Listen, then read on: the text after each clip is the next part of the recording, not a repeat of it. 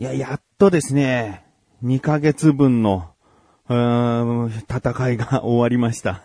何かというとですね、まあ、小田カルチャーとコンビニ侍と僕、この番組以外に2つやってるんですけど、まあ、出演もしていて、編集もしていてという番組なんですね。で、まあ、小田カルチャーっていうのは小高と一緒に、コンビニ侍は菅井と一緒に、ね。え収録するんですが、コロナウイルスの関係で収録できていなかった。まあ、この番組でも何度も、こう、お知らせでは話していたんですけれどもね。で、この2ヶ月間は全く、こう、二人で収録ができてなかったから、僕一人で、こう、オープニングとエンディングを撮ってですね。で、主に総集編っていうことで、過去の分、どこを持ってこようかなっていうのをですね、毎週、こう、聞き荒らしてですね、あ、ここいいな、ここいいなっていうのを、うん総集編として入れていたんですよね。まあ、うーん、いつもと違う作業だから、こう、まずどこを持ってくるかっていうところもですね、そんな一筋縄ではいかないんだよね。うーん、なんかもう、いいや、ここと、ここで、っていう適当なところは一切ない。うーん、もう、だその、慣れてない作業と、あとまあ、まあ単純に一人で収録をするというモチベーションね。小高が収録しにやってくる、菅井が来るっていうのはさ、もう撮るという意識がすごく高まるし、もうね、やらなきゃ終わらないわけだしね。うん。でも一人となると、別に明日でもいいかなとかね、なんか、ちょっと、こう、気分をきちんと高められなかったりするとさ、なんかこう、あ、やらなきゃいけないことっていうのが頭の中にずっと残っちゃうんだよね。うん。まあ、そういうところでさ、ちょっと、この2ヶ月間。まあ、大変だったまではいかないけどね。うん。でもまあ、不慣れなことをしていた2ヶ月間だったのが、なんとかやりきった。えー、それぞれ2週ずつの配信だけど、まあ、要は交互にやってくるから毎週なんですよね。で、8本分、えー総集編として撮ってですね。で、最後の、今回の配信分と同時に更新されたコンビニ侍が最後となってですね。えーなんとか終えた、やり遂げたという達成感。うんなんとか繋いだぜっていうね。うんもうこれが青高来たり、茶ボ来たりっていうね。もう本当あと数日したら収録することが決まってるので。まあ何にしてももう人と喋るっていうことが楽しいかもしれないな。うんこの前、あの、友人とコロナの自粛明けに会って話してきたんですけどね。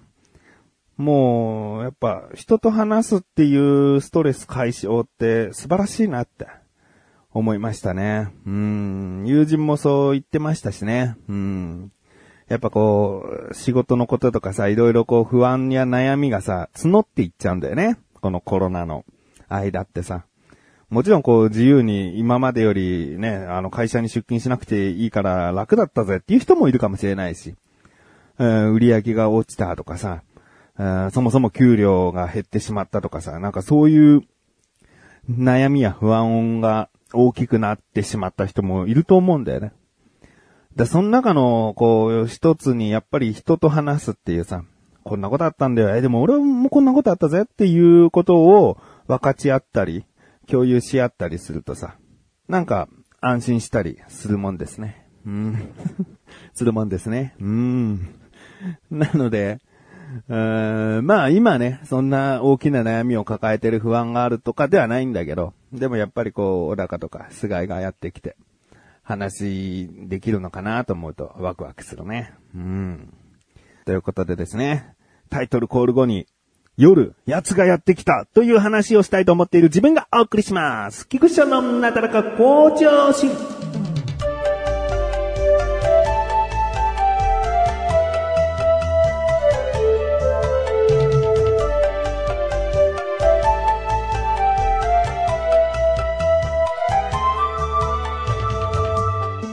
え僕はですね、職場兼実家というか、まあ実家で仕事はしているんですね。まあ実家でしていると言ってもずっとパソコンの前に向かっているだけなので、特に両親がどうのこうのっていう仕事ではないんですけど、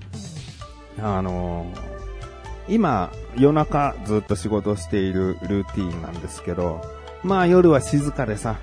本当に自分の好きな音だけを聞いて仕事に集中できるわけですよ。あの、音楽だったりね、あの、ラジオ番組だったり聞いて。で、もう集中してさ、仕事してると、足元にふさーっとなんか来たわけ。で、まあ、昔はさ、結構幽霊とか、本当に怖がりだったんだよね。もう小さい頃はさ、まあ小学校低学年ぐらいまではさ、夜、まあ夜っても夕方、ちょっとマヨネーズ買ってきてとか言われてさ、買い物行くのがめんどくさいとか、あの、今、遊んでるのにとかじゃなくて、単純に外の夜が怖いっていうので行きたくなかったもんね。もうなんかもちろんお化け幽霊的なものもそうだけど、誘拐的な知らないおじさんに声かけられたらどうしようとかさ、連れ去られたらどうしようみたいな不安とかがすごく強くて、夜怖い、お化け怖い、幽霊怖いだったんですよ。でももう今やさ、もう夜仕事しててさ、静かな中さ、足元にふさーっとなんか、なんか触ったなとか思ってもさ、うわー怖いってならないんだね。うん、ちっちゃい頃だったらもうプチパニックだったと思うんだけど、なんか実際どうだろうね、幽霊とか出くわしたらどうなるんだろうっていうのはちょっと自分で気になるね。どういうリアクションになるんだろうって。もう本当にビビって、うーん、体動かないとかさ、もうもしかしたら大声出すタイプなのかもしれないし、わかんないけど。でも幽霊、幽霊ってさ、びっくりしないのかな？幽霊を見ました。驚くとかの大きな声じゃなくて、お前誰だっていう、なんかそういう脅かし方して幽霊の方はビビるのかな？なんかそういうなんか興味もちょっとあんだよね。今、実際幽霊に会ってないから余裕こいてんのかもしれないけど。じゃあお前、うちの近くに、もう10年以上前に潰れた病院があって、今心霊スポットになってるから、一人で行ってみろよ。行けるだろ怖くないなら。って聞いてる人の中にはいるかもしれないな。それはもうはっきりと言える。怖い。それは怖いよ。いや、もうだって知らないから。あ 知らないところ、夜真っ暗なところは歩きたくないし、知らないところだからもしかしたら本当に帰ってこれない可能性あるでしょうよ。それは怖いよ。森の中とかね。怖いよ。帰ってこれないかもしれないもん。なんか、いや、異次元的、異次元的な世界とか、霊界的な世界とか、そういうところがもしかしたらあるかもしれない。で、そこに引きずり込まれたら、どうする？うん、行けよって言った人が、こう、確実な、えー、責任を取ってくれるならね。まあ、考えなくもないけど。怖いところはあるよ、もちろん。もう何でもへのカッパっていうわけではないんですけど。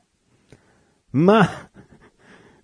言っとくけど、今回幽霊の話じゃないからね、したい話はね。もう全然ダラダラ喋ってるな。あのですね、で、足元ふさーってきて、でも全然ビビらなかったわけ。もうこの一言で終わる話を今ちょっと長ったらしくしちゃったんですけど、ビビらなくてずっと作業してた。で、しばらくしたら、こうパソコンの画面2画面マルチで使ってるんですけど、その画面と画面の間を何かがこう動いてたの？で、ふと見たらさ、まあ、でかいゴキブリだった。で、僕ゴキブリもともと平気だしい、小さい頃からも。でも今も虫は全然平気なわけ。でも、この深夜の時間に、急に現れたゴキブリを見て、一瞬恐怖感じたね。なんかね、ああゴキブリだって、でけえゴキブリっていうのはさ、別に毒を持ってるわけでもないし、うん、触らなければね、ある程度の距離だったら変な匂いを出すわけでもないし、うん、害はないからさ。ただ捕まえてね、外に逃がすか、まあ、そのまま潰してしまうかっていうことをするんだけど、うーん、どうしようかな。まあ、捕まえ、もちろん捕まえるんだよね。ティッシュ取り出して、捕まえるぞって思って。で、もう全然奴は油断してるから、なんとか退治することができたんだ。まあまあ別にやっぱりそんなに言うほど怖くないなと思ったけど、でも、その一瞬見た時の恐怖って何だったのかなって、ちょっと考えてみたんだよね。でね、これって、例えるなら病気？家がよく言うじゃん、なんかゴキブリって一匹見たらもう十匹ぐらいその家にいると思った方がいいよって言うじゃん。それをなんかすごい信じてて、まあ確かに目に見えるところにはいたけど、もう壁の中とか、まあ床の下とかには、もうすげえうじゃうじゃいるのかもしれないって思うと、なんか病気が発覚した感じ。家が病気に侵されてしまったのか。一匹いたということは、もうこの家結構なゴキブリがいるってことかっていう恐怖だと思う。うん。なんかそれで怖くなっちゃったんだよね。あもうこの家も下手したらおしまいなのかなぐらいの。別にゴキブリは家は壊さないかもしれないけど、シロアリとかじゃないんだから。うん、でも、まあ、そうかって思って、そのなんか悲しさというか、絶望感があるんだね。だってもう見えないとこのゴキブリどうしようもないしね。一応その、なんかゴキブリが食べたら、えー、巣に持ち帰ってその糞を、えー、仲間のゴキブリが食べてみんなそこ、その場で、えー、死んでしまうぜ、餌っていうのがあって、それをいろんなところに、こう置いたけどね。うん。でさ、うちの実家っていうのはさ、あの、一軒家なんだけど、まあ、周り草結構多いんだよね。だから、まあ、虫が家の中に入ってきてしまうって、どうしたってしょうがないことなんじゃないかなって思ってんだよね。とある深夜にも、もうほんとこれも最近なんだけど、こう台所に行ったらさ、ちっちゃなアリがさ、うじゃうじゃいたの。とある夜よ。もうそれもドキッとして、うわー怖ーって思ったんだけど、でさ、アリってさ、大体さ、なんだろう、大群を辿ってけばさ、どこから侵入したかって分かってもいいはずじゃん。でもさ、僕は過去に2回そのこう、小さいアリを見つけたんだけどさ、いつ見ても、こう、どっからやってきたのか分かんない。うん、壁とか窓際のこのね、山のところになんかちっちゃな穴からそこからアリがビャーってやってきてんのかなとかさ、もうくまなく見たのよ、台所の周辺を。ね、他の部屋にはいないから絶対台所のどこかしらから、うん、どこかしらの外からやってきてるはずじゃん。もう全然わかんなくて。アリもさ、一つ一つこう、一匹一匹退治していってもさ、こう、たどれないのよ。なんなんだよ。もう普通に一気にドバーンってこう上から、上から50匹ぐらいバーンって置かれたかのような、こうアリの散らかりようっていうかさ、うーん。わかんないよね。虫はほんとどこからやってくるんでしょうね。うん。まあでもゴキブリをすごい久しぶりに見て、退治して、うん、これからも出てくるとは思うけどね、もうね。でももう慣れた。もう慣れたよ。怖くないね。うん、怖くない。